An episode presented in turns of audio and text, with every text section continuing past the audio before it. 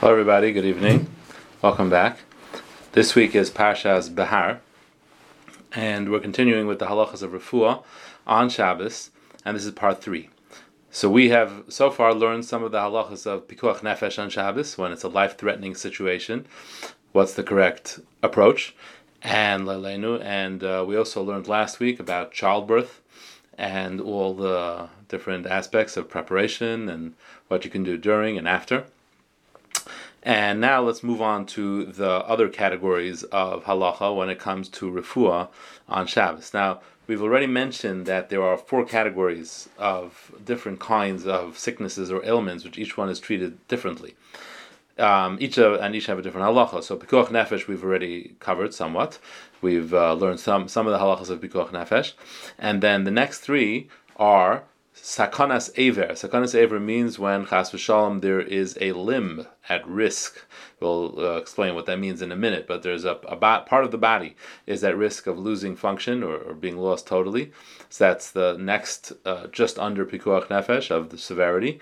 And then there's Chayil Hashem Besakana, which means someone who is sick in bed that has a different status when it comes to refuah on Shabbos. And lastly is what we call a mechosh. A mechosh just means a general ailment or anything that bothers you is causing pain, or uh, any kind of pain due to ailment, but doesn't require you to go to bed. It doesn't make you like fully sick, like a sick person. So those are the, four categories.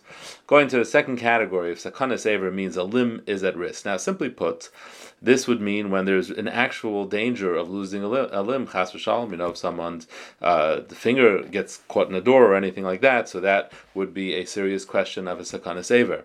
But it also includes when a limb's functionality will be compromised. So if a person gets a cut in their hand, shalom, which damages a nerve, so that will um, that will compromise the whole function of the hand or any other part of the body. That also is included in um, in in in sakana sever. And likewise, if a person is gets a cut on their face, um, particularly a girl, but really anybody that gets a cut on the face that could be disfiguring, or on any part of the body that would be disfiguring, and if it's not treated, it will remain uh, with a with an ugly scar. So that also is called sakana sever because the purpose of the face is to be pretty, to be presentable, and that also would go under this category of sakana sever.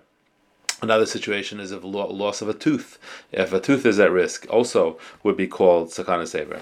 So all in all these situations, sakana sever means is is just different than pikuach nefesh in that pikuach nefesh, when his life is at being threatened, you can do anything and everything. Uh, nothing stands in the way of pikuach nefesh. However, once it's not a question of a life-threatening ailment, but it's just an issue of compromising the limb, then you can't do a daraisa. You can't do anything which is prohibited min haTorah, something that's a Torah, a biblical prohibition. But you can do anything else which is derabanan. So you most certainly can have a non-Jew uh, do anything you want. That we'll see is even allowed for someone who's sick.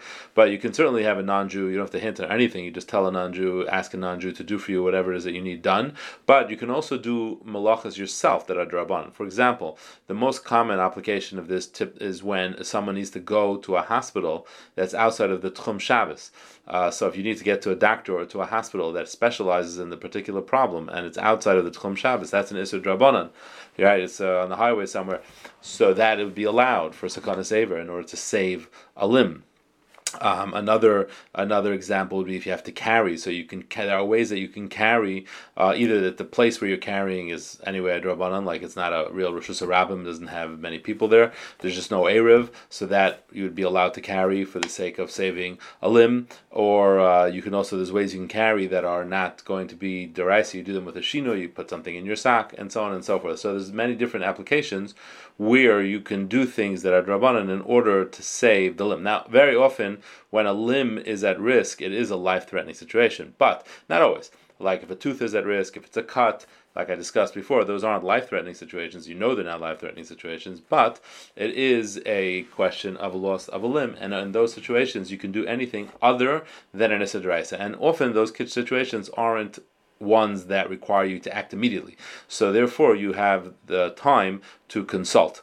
and you can consult with a Rav and then just figure out exactly what it is you can do. But it's good to understand that when these kind of things are at risk, there's the, the great it's the greatest leniency under pikuach nefesh in order to be able to attend to these these issues. Now, before we move on to the next two categories, which are the most common, which is how to treat someone who's actually sick and then how to treat ailments when you're not sick, it's just painful. Let's understand the prohibition of refuah on Shabbos. It's a very interesting kind of prohibition because it's not really linked to any malacha specifically.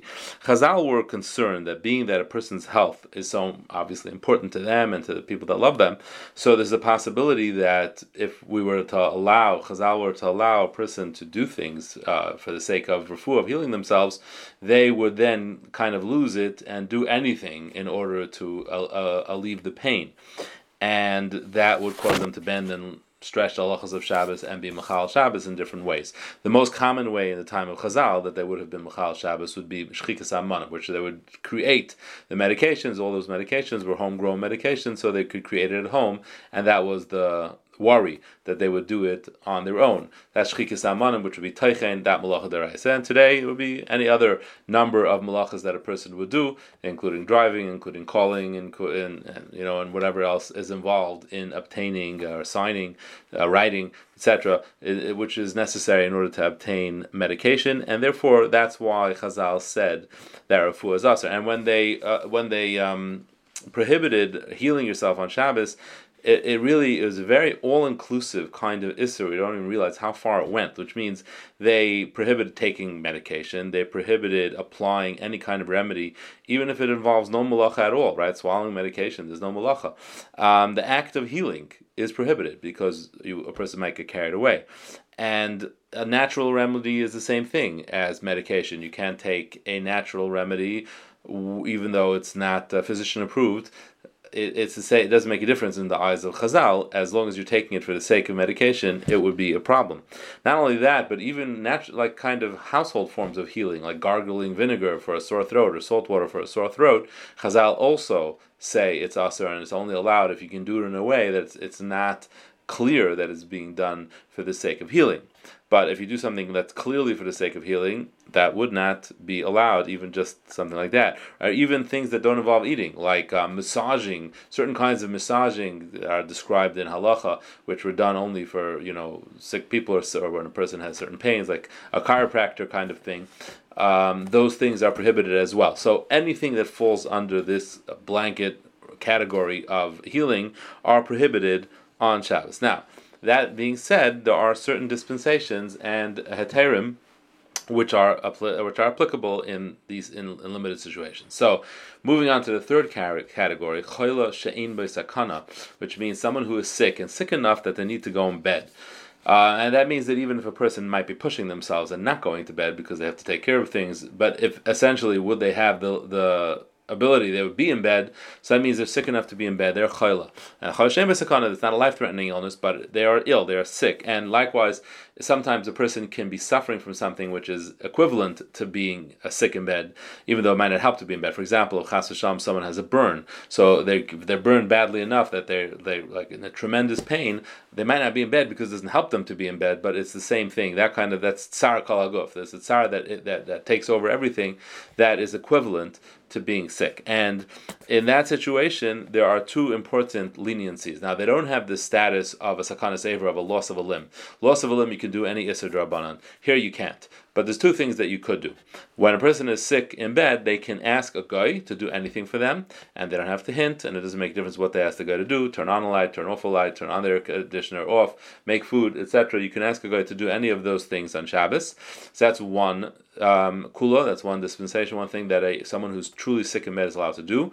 And the second is that we relaxed the isser of um, of refuah, which, which things to think uh, when regards things that aren't uh, malacha, meaning you can take medication. So someone who's sick in bed can actually take medication because that was relaxed. That specific um, act of refuah, which normally is asr midrabanan, was relaxed for someone who is sick in bed, so they can take Tylenol, they can take Advil, they can take whatever medication it is that they need to take. So those are the two leniencies, leniencies that are applied to someone who is sick in bed. And as Hashem, next week, um, we'll talk about this leniency a little bit in uh, greater depth and then we'll also discuss the halacha of um, of samechosh when someone is just uh, in pain, what leniencies apply and what doesn't apply.